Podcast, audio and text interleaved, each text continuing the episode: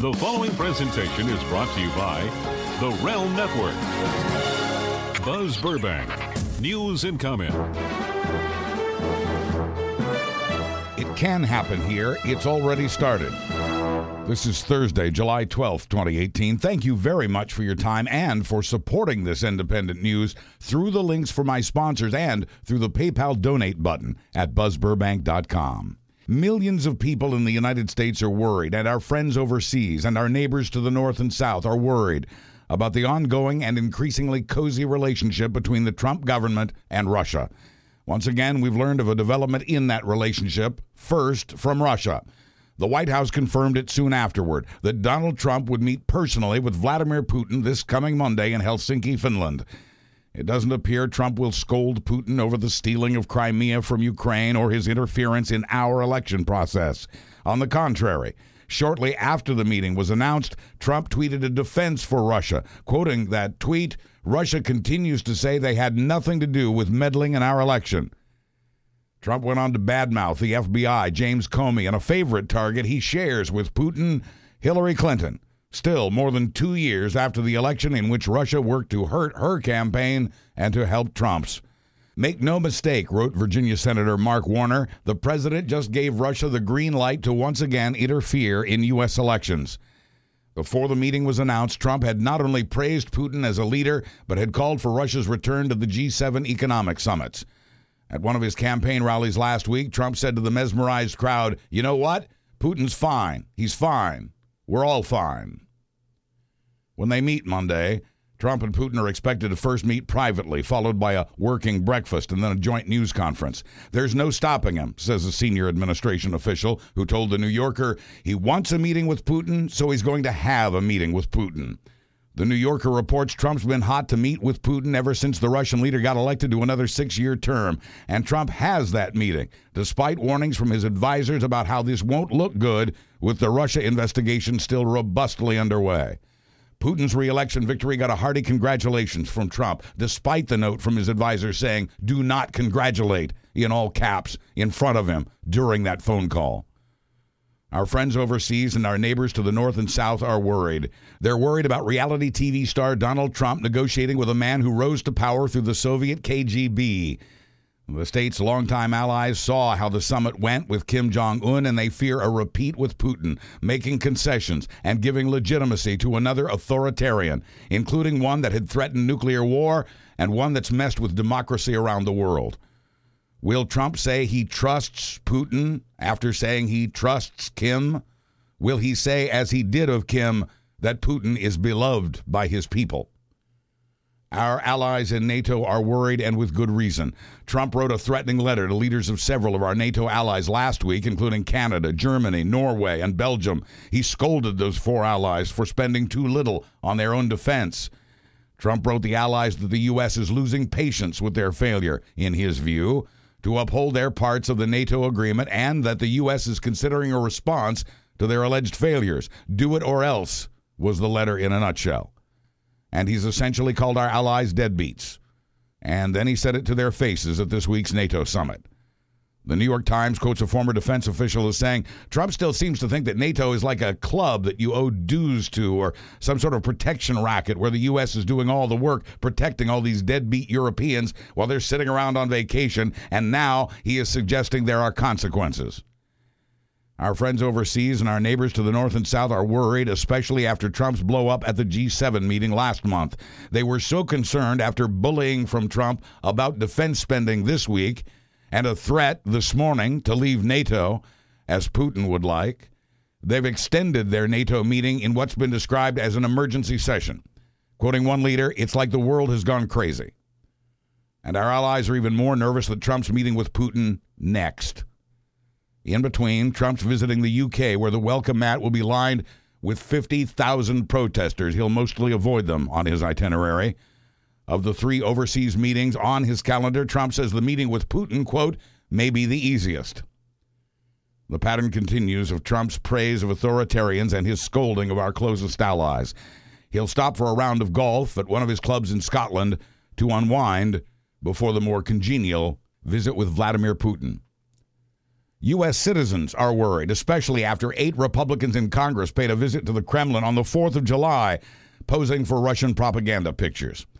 Americans are worried there was no discussion of Crimea or election meddling, no mention of the British couple poisoned that same day by the Soviet nerve agent that poisoned two other people in Britain earlier this year.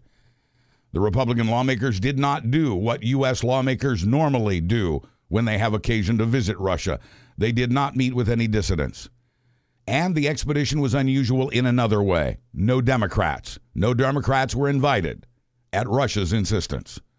Normally, lawmakers, American lawmakers, would refuse such a condition, opting to cancel the trip instead, but these are not normal times. The Trump Republicans were happy to spend Independence Day in Moscow. What Russia wants and what these Republicans want is warmer relations between the two countries. All that talk of Crimea and the sabotage of democracy bygones for the Republicans, apparently. But many U.S. citizens and our longtime allies around the world are worried about Trump and Russia. Before sending a delegation to Moscow, congressional Republicans stepped up their campaign to discredit and dismantle the Russia investigation. The Republican led House Judiciary Committee summoned Deputy Attorney General Rod Rosenstein to accuse him of stonewalling their demands for details on the Russia investigation, details that could and would be shared with Trump's Russia lawyers. Why are you keeping information from Congress? demanded the soon to be scandal plagued Jim Jordan of Ohio. That is not accurate, sir, responded Rosenstein firmly. Rosenstein may appear mild mannered, but on this day he was visibly angry. Your use of this to attack me personally is deeply wrong, said Rosenstein, shaking his finger at Jordan. A Democrat on the committee, Illinois' Luis Gutierrez, warned Rosenstein about Republican motives. They want you, he said. They want to impeach you. They want to indict you. They want to get rid of you. Republicans have, in fact, discussed that option. But South Carolina's Trey Gowdy, of all people, led the charge at that hearing, barking at Rosenstein if you have evidence of wrongdoing by any member of the Trump campaign, present it to the damn grand jury. Whatever you've got, finish it the hell up. Gowdy's words were ironic, slamming an investigation that's a year and a half old after he'd investigated Clinton and Benghazi for four years. Rod Rosenstein is reportedly still unhappy with the Trump White House over using his reasons to fire James Comey as a cover for the reason Trump gave on TV the Russia thing. Republicans are not unhappy with the Trump White House, and they're working overtime to protect it. At the start of the 2016 presidential election campaign, when Ivanka Trump met an Olympic weightlifter named Dmitry, he offered to arrange a meeting between Vladimir Putin and Ivanka's dad who was hot to build a Trump Tower in Moscow. Ivanka knew just who Dmitry should call about this her dad's lawyer, Michael Cohen. She gave Dmitry Cohen's phone number. Cohen, it's been established, was already hard at work on making Trump Tower Moscow happen. Trump signed a non binding deal to build the thing on the same day as a primary debate against a wide field of Republicans. This marks the first time Ivanka's name has come up in a story about Russian contact with the Trump organization, but it's another reminder of what the feds appear to know about the contact between Russians and the president's lawyer and fixer at the time, Michael Cohen. It's been a busy few weeks for Mr. Cohen with a series of intriguing developments. Cohen just stopped referring to himself as personal attorney to President Trump. Cohen had earlier fired his own lawyers at about the time of my last report, Cohen resigned as deputy finance chair for the Republican National Committee. He gave the Russia investigation as a reason for quitting, saying he couldn't handle both responsibilities. And then this happened. In a 45 minute off camera interview with ABC's George Stephanopoulos, Cohen sent a message that could be interpreted in two very different ways. It may have been a last call for a presidential pardon before Cohen flips and testifies for the prosecution. But it sounds more like a flip. Cohen repudiated Russian attempts at political influence and added, I don't agree with those who demonize or vilify the FBI. That would be Mr. Trump and company. This from a guy whose home, office, and hotel room had been raided by FBI agents who Cohen described as courteous and professional. The stakes appear to be high for Trump if his longtime lawyer and fixer were to tell the feds everything he knows about Trump and Russia, and he knows a lot. For now, Cohen faces finance charges and is under intense scrutiny by special counsel Robert Mueller's investigators. And he told Stephanopoulos, My wife, my daughter, and my son have my first loyalty and always will.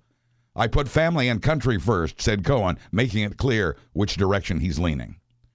This from the man who once said he'd take a bullet for Trump and do anything to protect the president. This from the man who paid $130,000 in hush money to a porn star for Trump.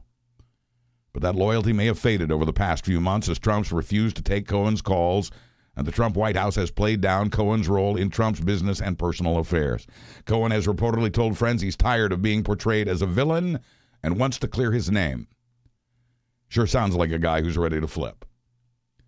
And then Cohen hired a new lawyer, New York's Guy Petrillo, a former federal prosecutor whose specialty is plea bargaining. Petrillo worked in the federal court's Southern District of New York, the same jurisdiction where Cohen's charged with financial crimes. And then Cohen hired another new lawyer, Lanny Davis, a longtime defender of Bill and Hillary Clinton. Cohen found someone who had defended Hillary Clinton every bit as fiercely as Cohen had defended Donald Trump, getting the cold shoulder as a thank you. Cohen's hired a lawyer who wrote a book arguing that the 2016 election was stolen from Clinton Cohen now has better lawyers than Donald Trump, one to deal with prosecutors and one to be an attack dog. Lanny Davis has already gone to work after Trump's lawyer, Rudy Giuliani, said the administration isn't worried about Cohen and that Cohen should cooperate with the investigators and tell the truth. Cohen's new lawyer, Lanny Davis, tweeted that using the name Trump and or the name of his lawyer in the same sentence with the word truth is an oxymoron. Comedian Tom Arnold now producing a show for the Vice Channel, met with Michael Cohen recently in New York. Arnold later told interviewers of Cohen, This dude has all the tapes, this dude has everything. Arnold says he proposed that he and Cohen work together to take down Trump. Arnold says Cohen's wife, who was also present, used profanity to underscore that the Cohen family is all in. Tom Arnold later posted a pic of himself and Michael Cohen on Twitter for the world, including Donald Trump, to see. Cohen's being investigated for, among other things, that $130,000 hush money payment to the porn star who says she had a one night stand with Trump. The publisher of the National Enquirer, meanwhile, is being investigated for dodging campaign finance laws by paying $150,000 in hush money to a former Playboy model who claims to have had a full blown affair with Donald Trump. That Enquirer publisher is David Pecker, a friend of Trump's, who published story after story during the campaign to promote Trump the candidate.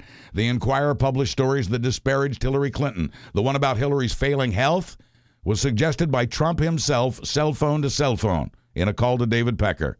Six months to live, screamed the headline in all caps. Pecker and Michael Cohen were in constant contact in the months before the election. The Enquirer sent stories before publishing them to Trump's lawyer and fixer Michael Cohen for approval. Cohen would sometimes fine tune a headline or suggest a different photograph, one more flattering to Trump. Cohen now appears ready to flip, though, and Enquirer publisher David Pecker has now been subpoenaed to talk to Mueller's investigators.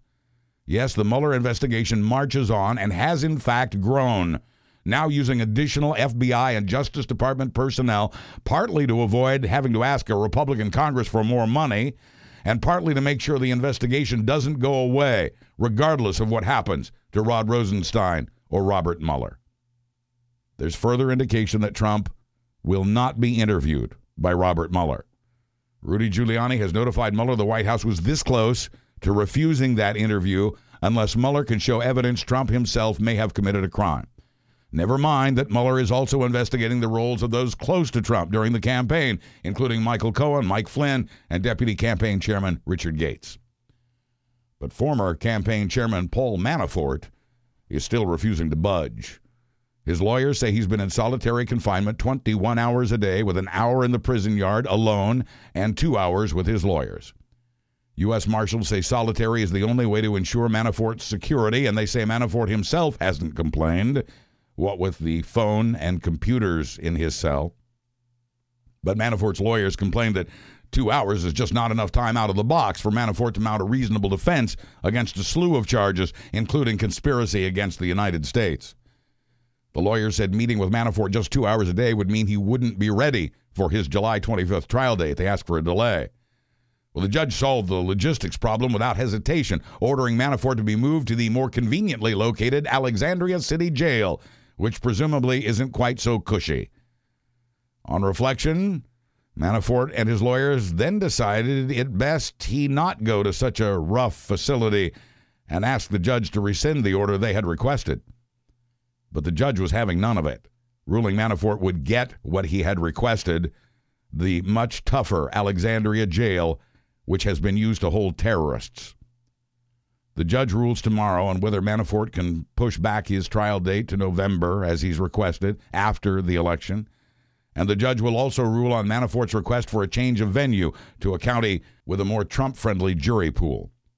Noteworthy, Manafort's lawyers asked for the delay after they saw what and how much the feds have gathered on their client. And while Manafort's held tough, the going has gotten tougher. A connection's been found between Manafort's bank fraud charges and the Trump campaign. On the verge of becoming the unpaid campaign chairman in 2016, Manafort got $16 million in loans from a banker who wanted a job in the campaign. It's the first connection between Manafort's money deals and the Trump campaign. Until now, this prosecution was about money. Now, Manafort's been caught apparently trying to sell influence in a political campaign. Robert Mueller has a lot on Manafort because Robert Mueller has gathered a lot of potential evidence millions and millions of documents, including emails and scores of electronic devices. With nearly two dozen indictments in just over a year, five subjects of the Russia investigation have already pleaded guilty, and one has already done a month in prison. But the probe has expanded over the past year. There have been more court challenges than expected, and Mueller needed help. The special counsel knew this Republican Congress wouldn't give him more money, so Mueller turned to the FBI to increase the number of investigators and to the Justice Department to increase the number of prosecutors, in addition to the 17 plus Mueller who've combed through all that potential evidence over the past year. But Mueller also knows that the party of Trump is out to get him and out to shut down the investigation. Finish it the hell up, barked Trey Gowdy to Rod Rosenstein. By sharing what he's got with other law enforcement offices, Robert Mueller is making sure that the evidence survives. He's already handed off the Michael Cohen case to New York Southern District and has involved FBI offices in New York, Alexandria, Virginia, and Pittsburgh, Pennsylvania. The federal investigation into Facebook continues, and it's gotten more wide ranging. That investigation now focuses on all the actions and statements of the social media giant. Facebook is now being investigated by the FBI, the Justice Department, the Federal Trade Commission, the Securities and Exchange Commission, and the Federal Elections Commission over Facebook's dealings with the political dirty tricks organizers at Cambridge Analytica and Facebook's responses to that. Investigators want to know why, if Facebook learned of Cambridge Analytica's theft and abuse of data about users in 2015, that it waited until March of 2018 to report it just as the first investigation was being launched. That investigation includes a degree of focus on Facebook CEO Mark Zuckerberg, who now has more money than financial whiz Warren Buffett. Zuckerberg may need that money since fines from the Federal Trade Commission alone could total in the billions of dollars. At the Securities and Exchange Commission, the investigation is known as the Facebook matter. The Chinese said they would retaliate, and they did after Trump hit China with 34 billion in new trade tariffs, and it plans to do the same after Trump's threatened an additional 200 billion in new tariffs. Americans were already paying more for solar panels and metals products from washing machines on down thanks to Trump's first round of tariff hikes. Now, China's already retaliated with new tariffs on American meats and poultry, dairy and seafood, pet food, American whiskey and tobacco, and American made vehicles. Now, prices in the U.S. are headed upward for about 1,300 products, with more price hikes on the way. Trump's tariffs are also hurting businesses he had promised to help. Man, you are messing up our market, is what a South Dakota soybean farmer says he'd like to tell Trump. Trump's tariffs appear to be most threatening to his supporters, farmers, and blue collar workers in what's known as the heartland. Trump's base. Because in retaliation, China's now upping its tariffs on American soybeans in retaliation for Trump's opening shots.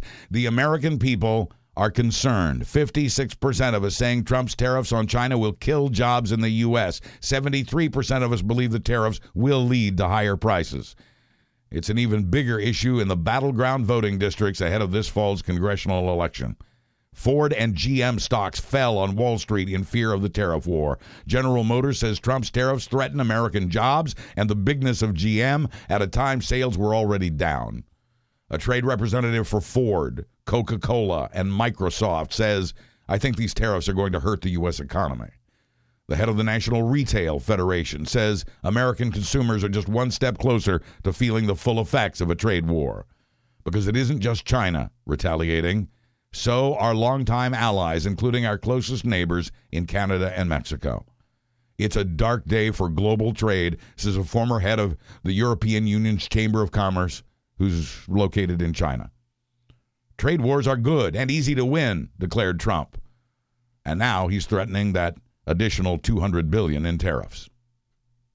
Trump says he's surprised that the all American motorcycle icon Harley Davidson is moving some of its work overseas for the first time in its proud history because of Trump's trade war and the retaliation it's brought. Harley stocks fell 6%, while the rest of the Dow fell nearly 500 points because of the trade war. 60 people, five dozen workers lost their jobs about a month ago at the Mid Continent Nail Factory in a town called Poplar Bluff. Nails hold a lot of America together, and most of them are made by Mid Continent in the heart of the very pro Trump state of Missouri. As many as 500 of them may be let go as Trump's trade war progresses. The machinist union that represents the workers at Harley Davidson in Wisconsin, they're worried that job cuts will follow these new overseas facilities. The Tax Foundation projects that nearly 49,000 jobs will be gone once the tariff hikes from both sides are fully in place. Jobs are not being lost in China as the trade war escalates.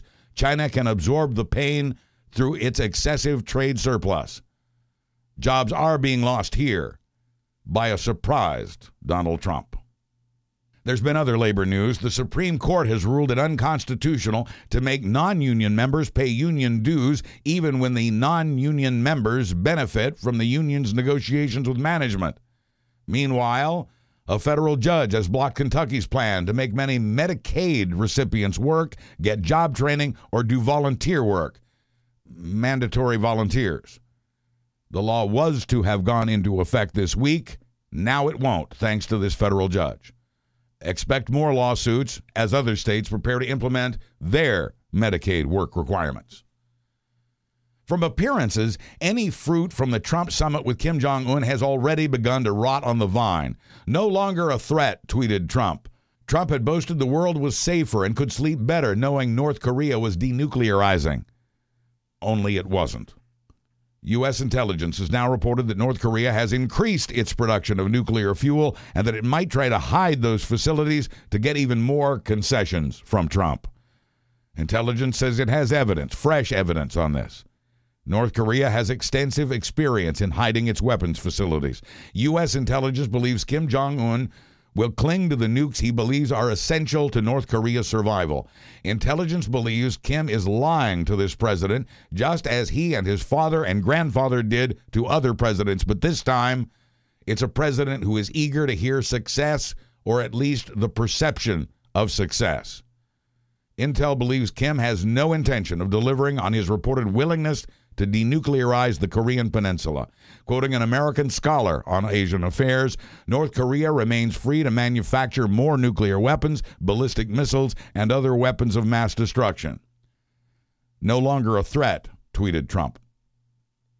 Mike Pompeo of Kansas, now Trump's Secretary of State, went to North Korea last week to pave the way for denuclearization talks.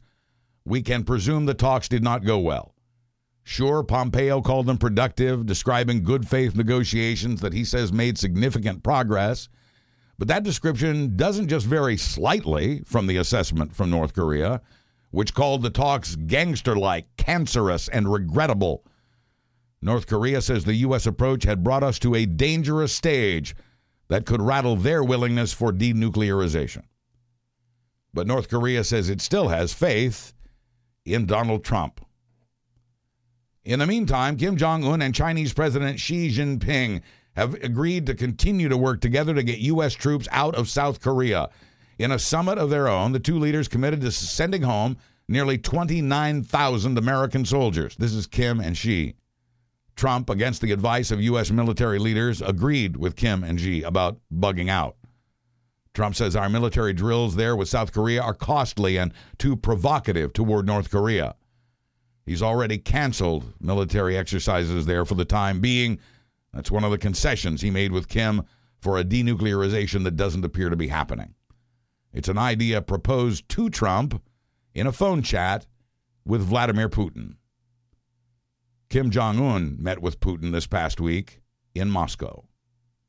We love you. Now get out.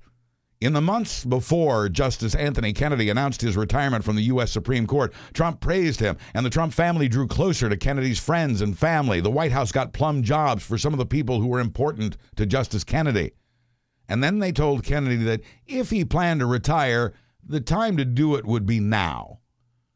Trump and his party didn't want to gamble on what might happen if they lost control of the Senate in this fall's midterm election. They did not want to leave to chance Democrats' refusal to confirm Trump's choice to replace Kennedy, just as Republicans did when it was Obama's turn to pick a justice. They told Kennedy he should retire now if he wanted to preserve his legacy. In the 2016 campaign, Trump promised conservatives he'd change the direction of the high court more to their liking. Conservatives had already won three Supreme Court victories in the past month against voting rights, against abortion, and for Trump's Muslim ban. But Trump wanted a court more solidly conservative, no more moderates, no more swing votes.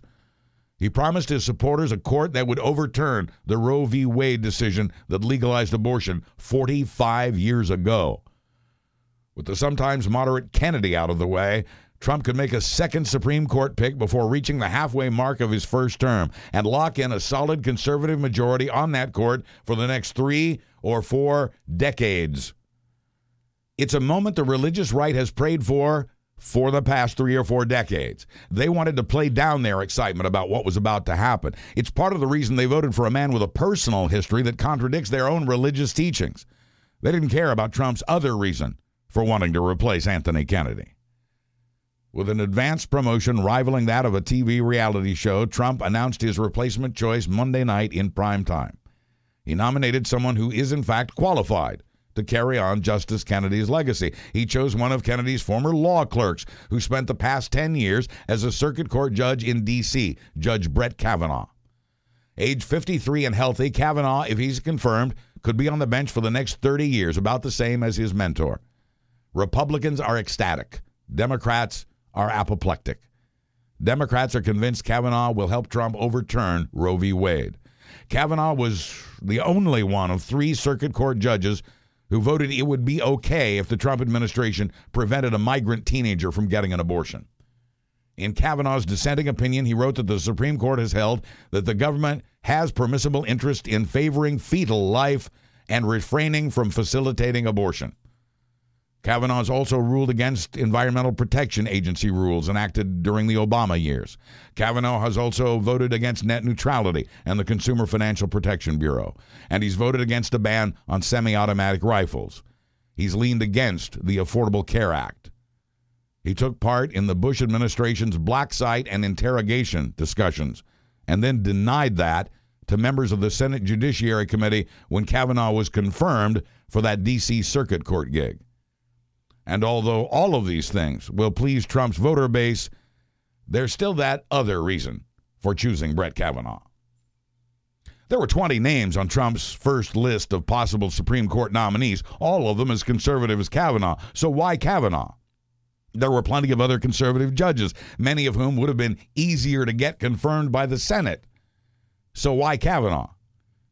Kavanaugh's name was added to that list late last year, long after the original list was made. Why? Why Kavanaugh over all the others? Kavanaugh had argued that presidents should not be distracted from their important work by lawsuits, criminal investigations, or even questions from a prosecutor. The constitutional remedy for a crooked president, wrote Kavanaugh, is impeachment by Congress, and only that. This is the same Kavanaugh who helped impeach Bill Clinton and worked for the Bush administration. that was the political side of Brett Kavanaugh.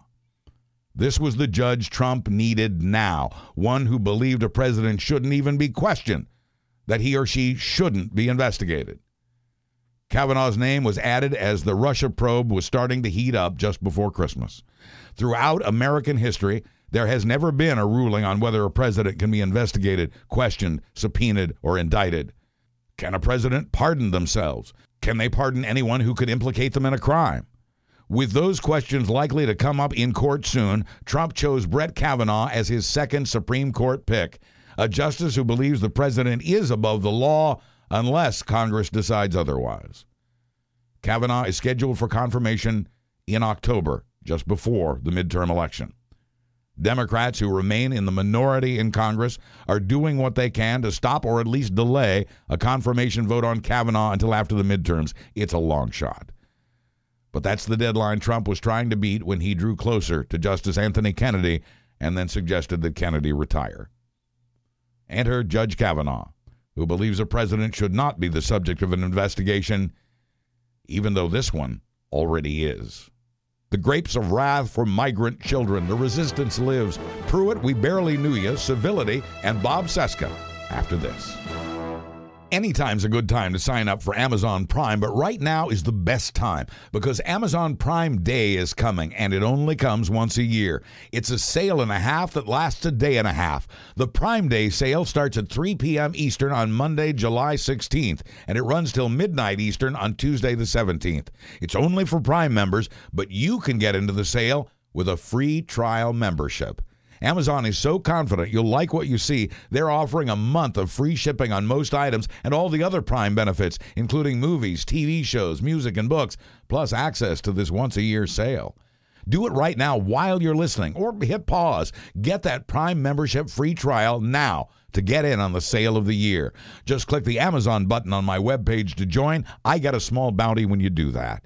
The same is true for Amazon Music Unlimited, Audible audiobooks, Kindles, and the packages for students, gamers, kids, and grocery shoppers. Cancel whenever you like, but you'll love being a Prime member, and you'll love the annual Prime Day sale from 3 p.m. Eastern Monday, July 16th to midnight Tuesday the 17th. My page, Amazon button, free trial, big Prime Day sale. We were barely out the door from my last report when a cascade of cruelty befell the migrants and their children, courtesy of the Trump administration. On that day, I reported that the Trump government was preparing to shelter as many as 20,000 migrants on four American military bases. The military was now part of Trump's zero tolerance policy, and as you will hear, the zero tolerance policy would become part of the U.S. military.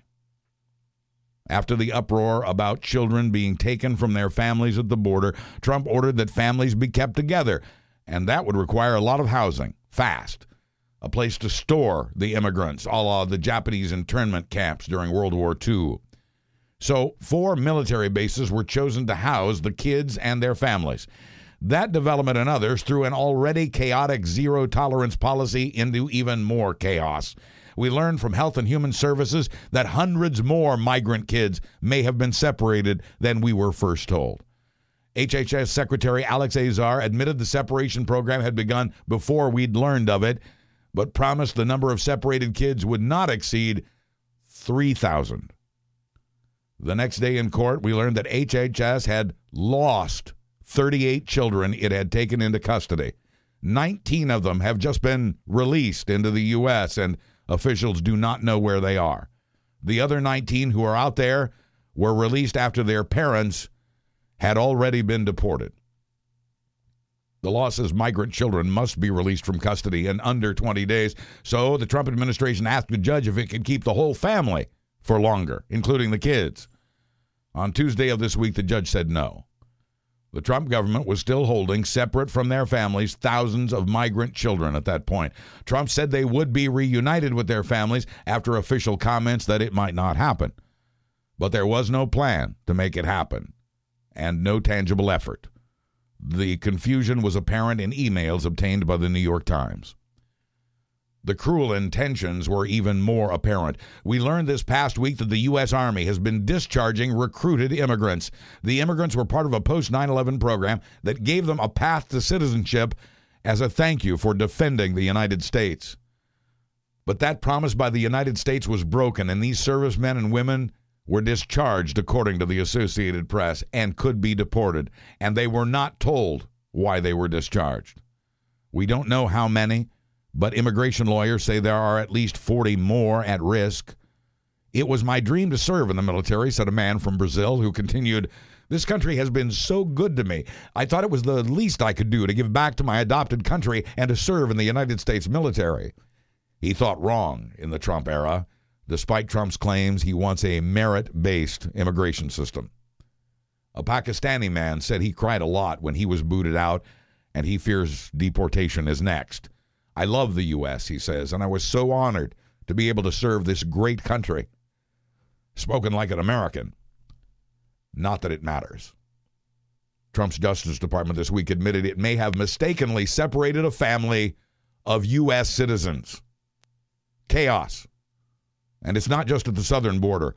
From Edmonton comes word of a Canadian jogger who accidentally crossed into the U.S. and was detained by U.S. Border Patrol for two weeks. And on one of these afternoons, Melania Trump was off to the border to see the kids, or at least 55 of them. She advised them to be kind and to be nice. The First Lady had boarded and disembarked from her flight wearing a jacket that featured graffiti as its fashion statement. It read, I really don't care, do you? The White House swears it wasn't about the immigrants that Trump has called a danger to our country. Melania had the presence of mind not to wear the jacket during her brief visit with those 55 kids. It wasn't until that Thursday evening that we learned Trump's zero tolerance policy was, for all intents and purposes, history thanks to his executive order that kept families together. Emails obtained by CNN show that Customs and Border had stopped arresting the adults crossing the southern border. It wasn't in Trump's order, but it did mean that the border agents no longer had to snatch children from the arms of their mothers. Jeff Sessions' Justice Department kept insisting that zero tolerance was still in effect, even though Border Patrol had decided on some tolerance for migrants and refugees. But Trump's fierce stand on immigration continued beyond that day. We cannot allow these people to invade our country, tweeted Trump on his way to play a round of golf at his club in Virginia, with no mention of the crying children his administration had ripped from their parents. When somebody comes in, he tweeted, we must immediately, with no judges or court cases, bring them back from where they came. Trump was proposing that a country whose system of justice is based on the due process of law he was proposing denying due process to immigrants, even though it's been ruled the Constitution's Fifth Amendment promises due process to every person on U.S. soil. That interpretation could change, of course, with new faces bolstering an already conservative Supreme Court. This morning, we learned from CNN that the Trump administration plans to now turn away at the border thousands of people seeking refuge from violence in their home countries, seeking asylum without giving those folks a chance to plead their cases. Trump also tweeted that Republicans should stop wasting their time on immigration. He may have a point. A House vote on immigration had to be delayed last week when it became apparent it would have failed to pass. Trump and the Supreme Court are now free to take it from here. With the reunification of children and parents making almost no progress, a federal judge in California stepped in. Ruling on an ACLU lawsuit, the judge ordered an end to the deporting of parents without their children. He ordered an end to all family separations by immigration officials and border agents, and he ordered the Trump administration to reunite the kids with their parents within 30 days, within two weeks if the kids were under age five. The Trump administration asked for more time as the deadline approached, with only a few families reunited. The judge said no to that request. And that's when we learned that fewer than a third of the kids had been reunited with their families. It was on July 5th that we learned border agents were doing DNA tests on the kids to verify they were being returned to their actual parents. But the Trump administration faced one defeat after another in courtrooms. On Tuesday of this week, a federal judge threw out key parts of a Jeff Sessions Justice Department lawsuit that would have allowed it to punish cities, counties, and states that give sanctuary to migrants. There have been stories of kindness and compassion among our Border Patrol agents throughout the Trump zero tolerance policy, but there have been stories of cruelty as well. Some agents of Trump's program seem to relish in Trump's hatred of immigrants. A National Guard soldier is now facing punishment for posting about the migrants on Facebook the words, They're lucky we aren't executing them. He posted it on a page that was raising money for the legal aid for the migrants and for their educations. He signed his hateful comment, just a young buck serving his country. The Alabama National Guard is investigating. The week before, an Oregon Department of Transportation employee was placed on leave after posting, I personally think they should shoot them all at the border and call it good. It'll save Americans billions on our taxes. But in the words of the late David Bowie, this is not America. A nationwide Washington Post poll shows citizens opposed to Trump's policy of taking children from their migrant parents, and they oppose it by an overwhelming margin. Slimmer majorities, but majorities just the same, oppose Trump's border wall and his restrictions on immigrants bringing family members into the U.S. A closer look at immigration polling, however, reveals that only 44% of us agree with Trump's toughness on immigration. That leaves a majority of 56% who either want immigration rules loosened, 16%, plus the 40% who think the immigration level we've been seeing is just fine. 56% do not want to get tougher. That means a majority of Americans do, in fact, oppose Trump's immigration policies, and those who do oppose them have become more vocal and more active the harsher those policies have become. Like when those policies take children from their parents and put the children in cages. Right now, the louder voices are coming from the left. The resistance lives. It started small. On the eve of my last report, a flight attendant for one of the major airlines wrote, I will no longer be complicit. This veteran of nearly 30 years in the air wrote to the Houston Chronicle that he would never again work a flight that carried migrant children away from their parents. The flight attendant said many of his coworkers felt the same. He says he heard from one coworker who said he was told at first the kids on his flight were part of a soccer team. That flight attendant says he was later told no, they're migrant kids on their way to a child detention center. And then there were the protests. On Saturday, June 30th, protesters marched in Lafayette Square in D.C., right across the street from the White House, to chant, Families belong together. Trump wasn't there to see it. He was playing golf at his club in New Jersey. There were more than 700 other rallies from one coastline to the other that day, and from the northern border to the controversial one to the south. There were protests in red states as well as blue, protests in Atlanta, El Paso, and Salt Lake City. There were protests in all 50 states and a few in other countries. Democrats, including Elizabeth Warren, turned out, along with stars from stage, TV, music, and movies. The resistance lives. Senator Warren is a leading contender among Democrats who might be the party's next nominee. So is Senator Kirsten Gillibrand, but she took a stronger stand. She joined other progressives in calling for the dismantling of ICE, the Federal Immigration and Customs Enforcement Agency. Other Democrats argued that eliminating ICE is too radical, too liberal for the voters. But the resistance lives, even in a few Republicans. After 30 years as a Republican political strategist, Steve Schmidt has seen enough. He has now renounced what is now the party of Trump and will be urging all Americans to vote Democrat this November. It was on July 4th that a protester against Trump's immigration policy broke away from her group and began to scale the Statue of Liberty up the back of its long robe. She vowed to hold her ground, or at least Liberty's robe, until all the children were released. She did not get to carry that out. After a three hour standoff, she was finally snagged by police and apologized for putting them at risk and for playing hard to get. But the resistance lives and in some very kind ways. A San Francisco couple moved by pictures of tearful migrant children were reminded of their own toddler, a two year old girl. They'd heard that if they had the money, a lot of these migrant parents could just walk out of jail on bond and retrieve their kids. So this couple set up a fundraiser with a goal of $1,500. By the time we stopped keeping track, they had raised 15 million. Donations poured in from around the world, including the PR challenged Mark Zuckerberg.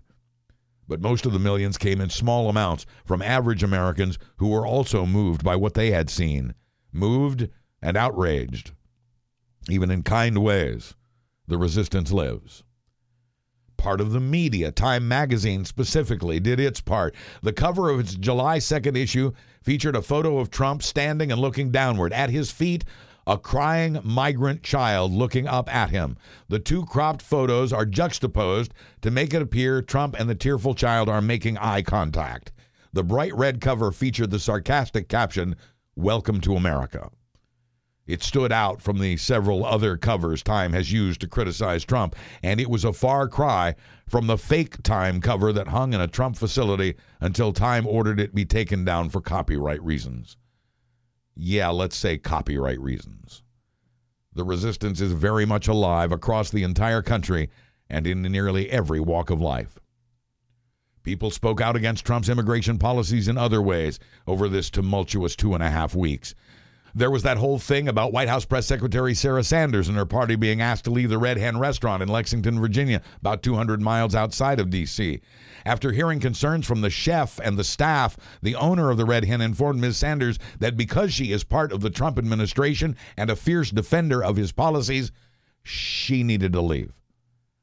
Trump supporters, many of whom had worn profane t shirts aimed at Hillary Clinton, were now trolling the restaurant with bad reviews on Yelp and making fake reservations over the phone. Outside the restaurant, they staged protests. The place was shut down for nearly two weeks. America's culture war was now being fought on the front lines. There are divisions within the Democratic Party that would never be tolerated by Republicans. Among these is the Maxine Waters issue. Waters is a California congressman who leads the charge against Donald Trump. Like Trump, she speaks her mind. Since his inauguration, Maxine Waters has called Trump a scumbag, immoral, indecent, and inhumane. She calls his staff the Kremlin clan. Inspired by Sarah Sanders' ejection from a restaurant, Waters recently encouraged people to let their displeasure be known when they saw a Trump administration official while that official is dining or shopping. Anything to disrupt their lives while they are in public. A public shaming. For Waters, it has meant death threats, threats to assassinate or hang or lynch her. But Maxine Waters hasn't flinched. If you shoot at me, she told an outdoor crowd, you better shoot straight.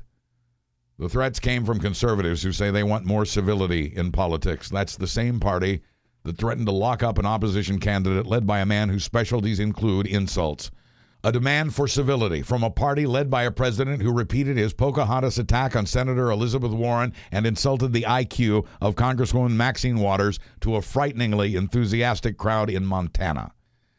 But Democratic leaders, including Nancy Pelosi and Chuck Schumer, say Waters has gone too far, and that just because many Republicans have been incivil, there's no reason for Democrats to do the same. Republicans would never have this debate. Democrats are now divided over civility and when it's appropriate to abandon it momentarily. The sudden Republican reversal on civility was inspired by the restaurant ejection of Sarah Sanders and the public harassment of other Trump officials, from the now gone EPA Secretary Scott Pruitt to Homeland Security Secretary Kirstjen Nielsen to advisors Kellyanne Conway and Stephen Miller, former advisor Steve Bannon, and even Senate Leader Mitch McConnell. McConnell was chased out of a restaurant by an angry lunch crowd over the weekend. In his home state of Kentucky, at the Bristol Bar and Grill in Louisville, not far from the nearest immigration office, where a demonstration happened to already be underway. Word spread quickly on social media that McConnell was in the hood. This time, they called him Turtlehead and shouted about migrant children in cages. It was the second time in two weeks the Republican leader had been confronted by protesters while living his life. Kellyanne Conway brushed off the fellow grocery shopper who sneered, You ought to be ashamed of yourself.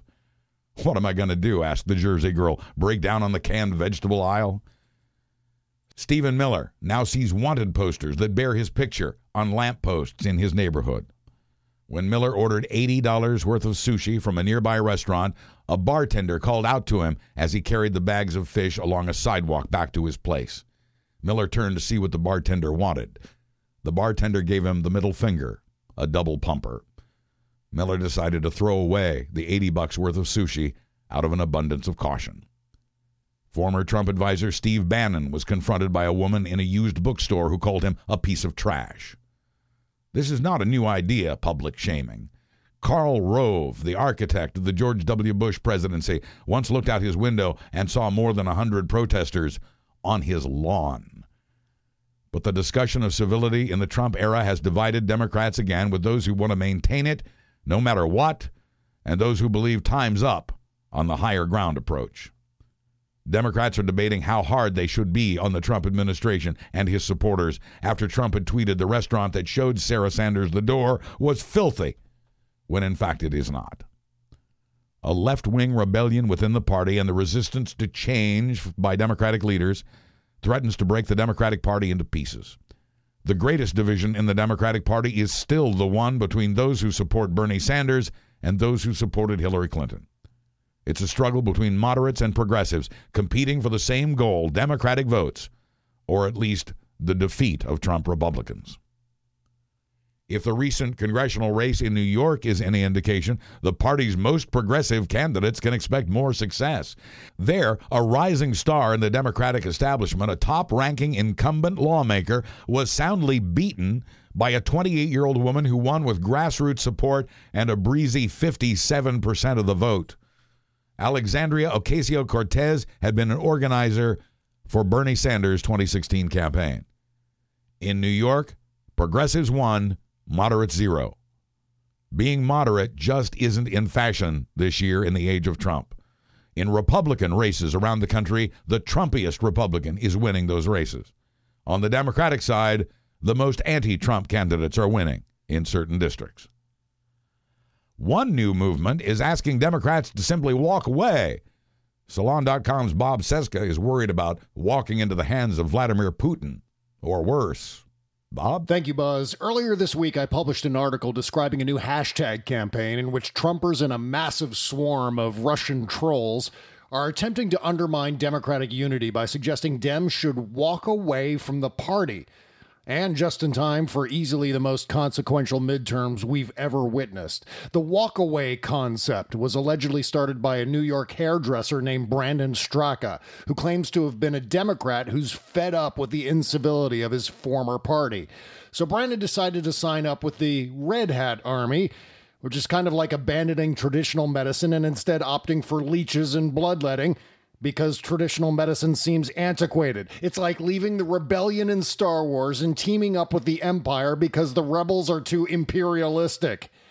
None of it makes any sense. It makes even less sense when we learn that most of the people who support the walkaway thing self identify as conservative Trump supporters. And based on what I've seen, they've been this way for a long time. These non former Dems are joined by countless Russian trolls participating in the 2018 resumption of hostilities against American democracy by the Kremlin. All of the AstroTurf markers are there, leading experts to believe this is undeniably a troll attack intended to manipulate public opinion, to squelch reasoned debate, and to manufacture artificial consensus around the idea of walking away.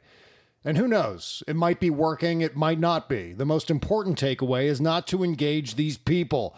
They're the furthest thing from rational, and you'll never successfully shame them, mainly because a solid chunk of them aren't even real. When you see the hashtag on social media, swiftly block and report that account. End them. Don't let them infect the rest of us the way they did in 2016.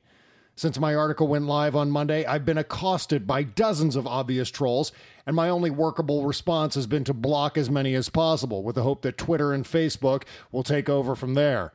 But I'm not holding my breath for that outcome, so it's up to each of us to banish them back to the phantom zone from which they emerged. The surge in this agitprop attack comes at a harrowing time. The president is currently in Brussels meeting with the heads of the other NATO member nations, and he's predictably acting as Putin's surrogate, undermining the organization and thus helping to empower Russia. I don't think any of the Trumpers who are helping the Kremlin trolls spread this walkaway hashtag realize that by helping Trump and Putin, they're precipitating the potential for another world war. Yeah, I know. Forecasting a world war sounds extreme, but these are extreme times. I'm not saying it's going to turn out this way necessarily, yet, given the manner in which events are transpiring, it's not difficult to see how we could end up in the worst case scenario. Here are the markers you should watch for along these lines. Step one Trump's closed door summit with Putin. At least part of this meeting will be held in private without any other Americans in the room. That said, we can rest assured knowing the room's been bugged for sound by the Russian FSB. Nevertheless, it's entirely possible, if not likely, that Trump will decide to recognize Putin's incursion into Crimea, legitimizing the annexation. How do we know Trump's leaning in that direction? He said so on June 29th. Quote, We're going to have to see, is what Trump said in response to a question about Crimea. Step two Trump accepts Russian occupied Crimea. If Trump indeed takes this step, perhaps while also lifting some of the sanctions, he'll provide Putin with enough latitude to invade elsewhere. The Baltics are in particular danger since these nations rest on the Russian border and have been coveted as a prize in Putin's quest to restore Russia's Soviet era dominance of Eastern Europe. However, the Baltics, Latvia, Estonia, and Lithuania are NATO signatories, which means step three NATO nations must respond. While NATO was stymied and unable to stop or push back against Putin's invasion of Crimea and Ukraine, not a NATO member, Invading one or more NATO countries, such as one of the Baltics, will trigger Article 5 of the Charter, amounting to an attack against all of NATO, forcing a military response against Russian forces. Step 4. Meanwhile, Trump abandons NATO. At the command of his handler Putin, Trump's laying the groundwork as we speak, softening his loyalists to the concept of a benevolent Russia and a cheapskate NATO pact that's ripping off the United States, allegedly. Of course, Trump doesn't know what the goddamn hell he's talking about since NATO doesn't have a checking account requiring deposits from other nations. It doesn't matter, though, as long as his easily suckered disciples believe that's the case. And only around 40% of Republicans support the idea of the U.S. remaining a member. It's soft support, too, knowing how Trump is working hard to chip away at it. So let's say Trump pulls the trigger and walks away just in time for Putin to invade, say, Latvia. What's next? Step 5, war question mark. Either NATO will retaliate against Putin's invasion, pushing back militarily, or else Putin will be further emboldened to march into yet another country. One thing to note here, the Russian economy is in the shitter. A war, however, will surely boost that economy. A win-win for Trump's boss. Furthermore, it's likely Trump will defend Putin's actions, aligning the United States against European democracies for the first time. Remember how I referred to this as extreme? Well, there it is. Don't worry, though, because mitigating events could pop up along the way to prevent this series of events, so hope isn't lost. Nevertheless, keep your eyes open for how Trump deals with NATO and what specifically emerges from this ill conceived Trump Putin summit in Helsinki. I hate to sound even more extreme, but the future of Western alliances and, in fact, the future of peace in the European continent hangs in the balance with an incompetent, intellectually vacant president at the helm. Tens, if not hundreds of millions of lives are at stake, and Trump is dragging us toward a world war. I'm Bob Cesca for Buzz Burbank News and Comment. Thank you, Bob. Get more of him at salon.com, the Daily Banter, and Tuesdays and Thursdays on the Bob Cesca Show at realmnetwork.com. Bob will have a fresh show this afternoon. Join me with him there every Tuesday. As expected, a lot happened over the past two weeks, including the resignation of EPA Director Scott Pruitt as corruption scandals closed in on him. Defended by Trump until the end, Pruitt faced 13 ethics investigations over the spending of millions of tax dollars on fancy pens, a secret phone booth, bulletproof vehicles, and luxury air travel. But there were also scandals that didn't directly involve money. Apparently, sketchy deals and favors with the very people Pruitt is supposed to regulate, secret email addresses, calendars, and meetings, sketchy practices involving hiring and pay raises, and the use of government employees for personal business. Investigators hadn't even gotten to Pruitt's attempts to get his wife a job running a Chick fil A franchise or his planned use of red lights and siren to carve his driver's way through D.C. traffic. Of the roughly three dozen high ranking administration officials to be forced out of their Trump administration jobs, Pruitt is the sixth to simply be forced out. Two resigned, seven were fired outright, and so on. But Scott Pruitt's grandiosity extended beyond all of that, or at least his survival instinct did, with more investigations of him cropping up. CNN reports that in early spring, when Trump was again especially frustrated with Attorney General Jeff Sessions, Pruitt asked Trump directly if he could have Sessions' job for a while. Pruitt offered to serve as the temporary head of the Justice Department, replacing the current AG who had recused himself from the Russia probe to the great chagrin of Trump. Pruitt wouldn't recuse under his offer. And after 210 days in office, he pledged to return to Oklahoma to run for office there. Trump's advisors reportedly shut down Pruitt's idea. Pruitt's plan didn't work out, and neither did his job at the EPA. He's been replaced by his deputy, a former coal industry executive named Andrew Wheeler, who's expected to be as fierce as Pruitt at stripping environmental regulations. On his way out the door, by the way, Scott Pruitt created a loophole that allows diesel truck makers to build engines that release 55 times more air pollutants. So much has happened over these past two weeks. There's just no way to give each story the time and detail it deserves, but we can capsulize. There was Trump's plan to invade Venezuela. He pushed the idea of a military invasion to his advisors last year, but they pushed back, warning it would probably backfire. Quoting CNN source, an official with knowledge of Trump's proposal says, The president says a lot of things. He just thinks out loud. It's an idea, by the way, that Trump has not taken off the table. There's Trump's new plan to reorganize the government, including combining the departments of labor and education. The plan would make it easier to cut money from what are essentially programs for the nation's well being, social welfare, as it's known. But the Trump administration wants to draw clear lines on what is or isn't welfare. Trump's proposing putting SNAP, the food stamp program, under a new agency that has the word welfare in its title. Welfare is a term Trump and many Republicans use to describe basic benefit programs like education and jobs. Medicare and Social Security are also in the sights of many Republicans, but so far Trump has rejected touching either of those hot potatoes. What Trump will do, according to the NAACP, is conduct a war on the poor. We learned the Trump government had opposed a World Health Organization resolution endorsing breastfeeding as beneficial to a baby's health. It's not a morality thing. The Trump government, on behalf of the United States, voted against the resolution just as the infant formula manufacturers had asked him to do. And then there was Trump's pardon this week of two Oregon cattle ranchers who had been convicted of arson after taking part in an armed takeover of federal wildlife refuge for six weeks two years ago. The men had set fire to federal lands in a feud with the government over grazing rights. They had been ordered to prison for five years, the minimum sentence since the men are popular figures in their community. These two white men, convicted of arson and terrorism, are now pardoned by a president who says he's stopping immigration to fight crime. Trump himself might be fighting with the Fed soon, specifically the IRS, which frowns on tax cheats. It begins with that lawsuit by the New York Attorney General's office that accused Trump, uh, the Trump Foundation, of using that nonprofit charity for business and for a political campaign, both of which are highly illegal. I reported on this two weeks ago. Well, since then, the New York AG has forwarded its lawsuit to the IRS, including four tax returns signed by Trump himself, declaring that he had provided no false information under penalty of perjury. Trump had sworn to the U.S. government with his signature that none of the money had been used to benefit his business or him personally, and that was not true.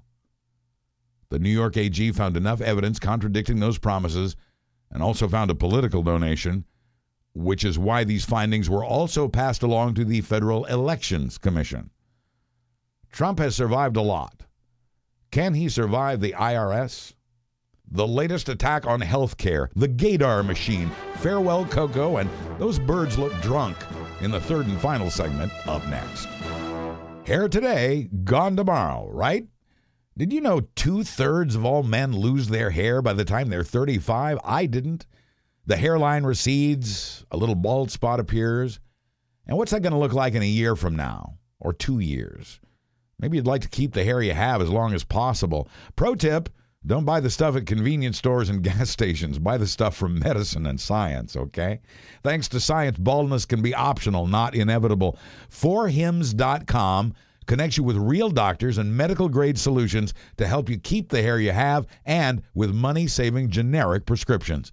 forhims.com is a guy's one stop shop for hair loss, skin care, and sexual wellness. There's no waiting room, no awkward doctor visits, and it's all much faster. Just answer a few quick questions. The doctor reviews your answers and writes a prescription that comes straight to your door. The website is amazing. Right now, my listeners get a one month trial of Hims for just five bucks and save hundreds of dollars on doctor and pharmacy visits. See their website for more details.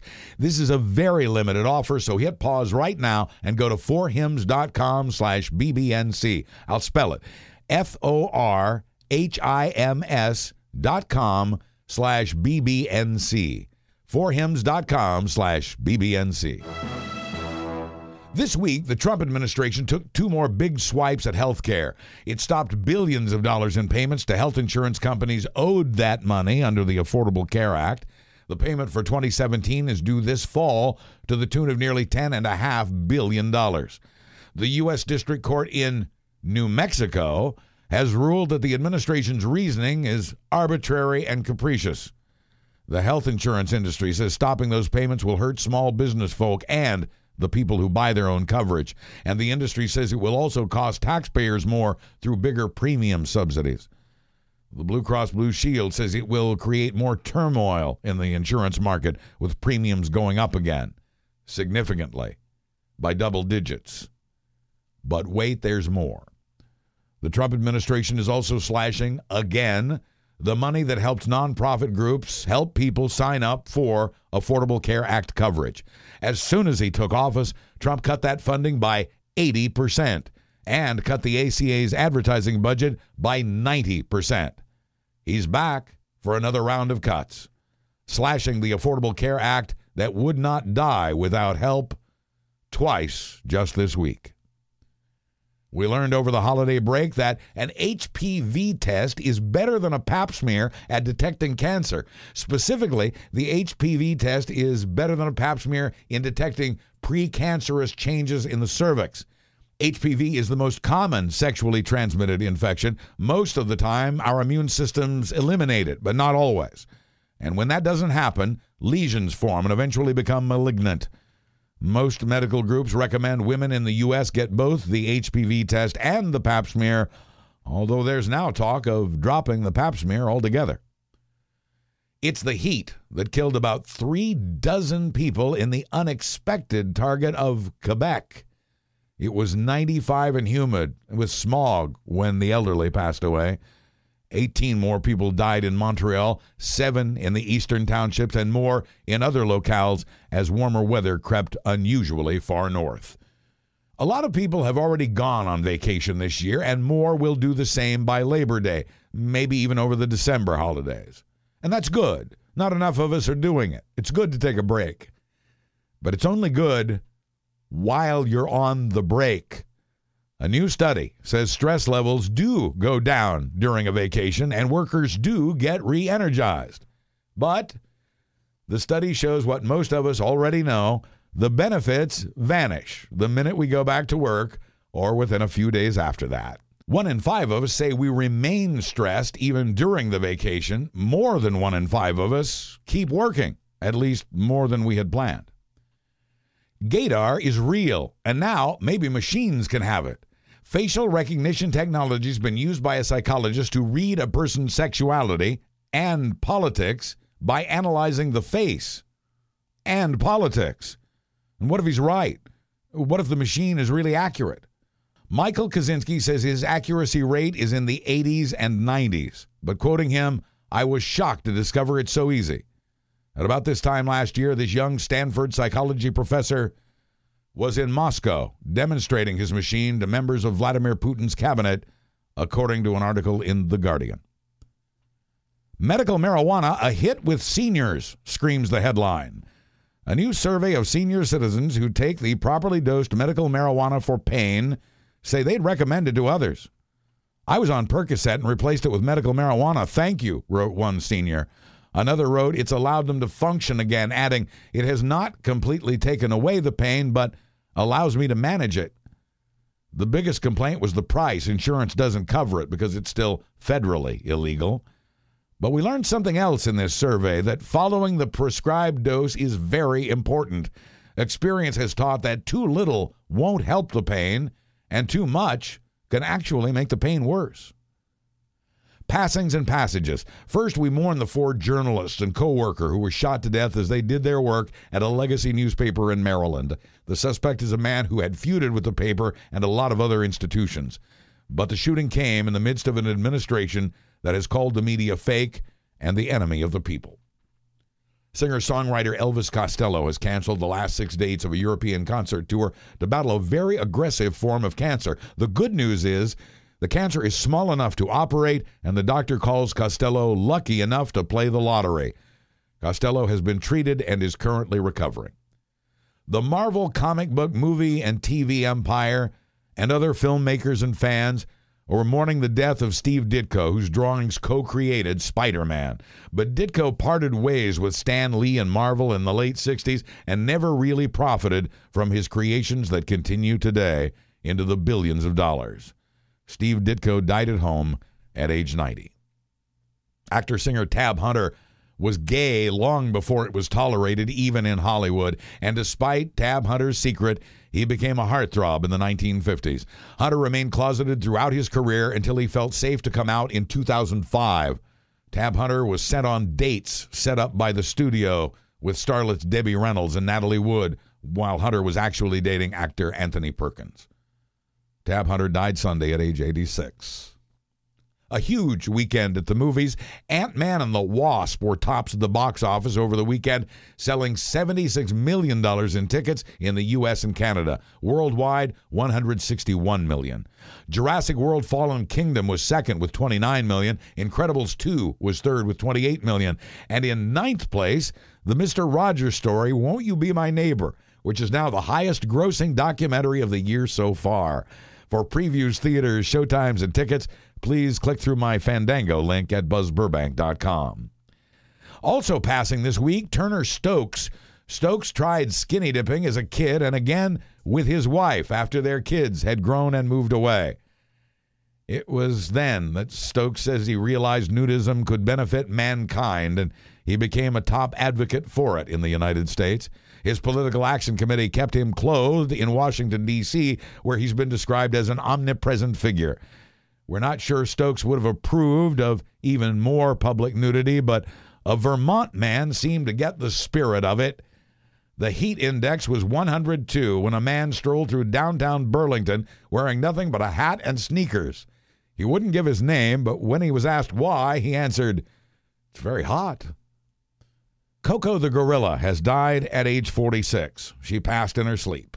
Koko was known and loved for her ability to genuinely communicate with humans. She was born in the San Francisco Zoo on July 4, 1971, with the name Hanabi Ko, which is Japanese for fireworks child.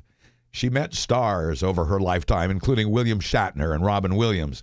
Koko lowered her head and her lip quivered when she was told her friend Robin had died. Koko had a 40 year friendship with the psychologist who had taught her an adapted version of sign language. With that language, they and others teased and loved each other. They say Koko loved baby dolls and kittens.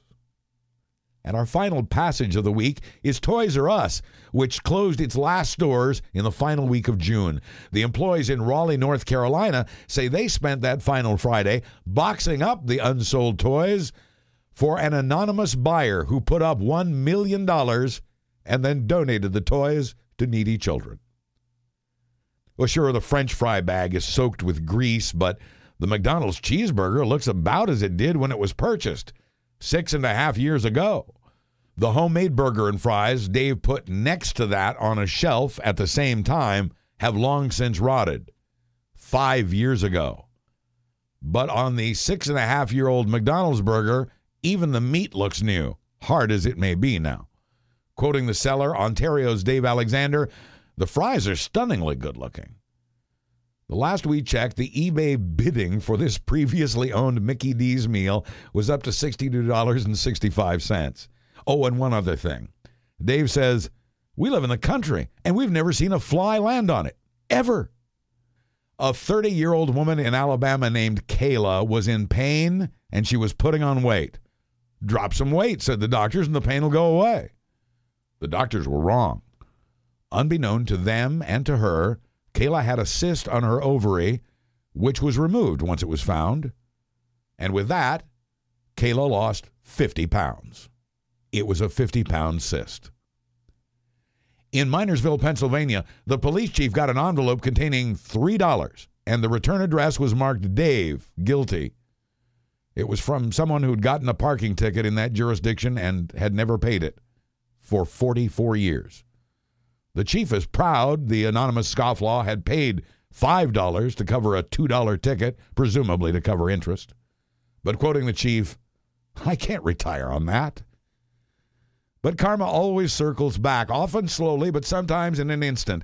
Dateline, South Africa, where two poachers entered a game preserve with weapons to kill rhinoceros and cut off their horns. And then those poachers were attacked and killed by lions. Authorities say they could only find a human skull and part of a pelvis afterward.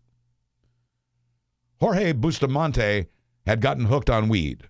The Florida Kingfisher's line snagged something off Pompano Beach, all right a two pound package of marijuana.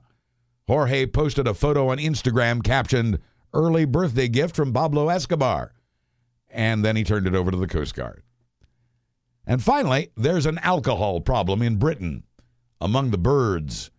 Seagulls and pigeons and geese have gotten into the waste product from a brewery or a distiller, apparently.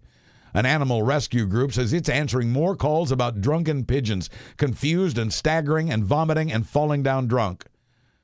It's gotten so bad, one animal rescuer says their vans now smell like breweries.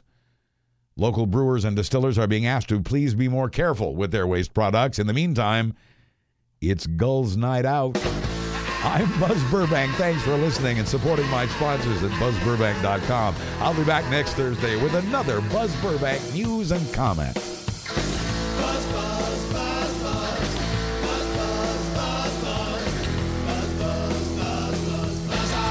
The preceding presentation was brought to you by the Realm Network.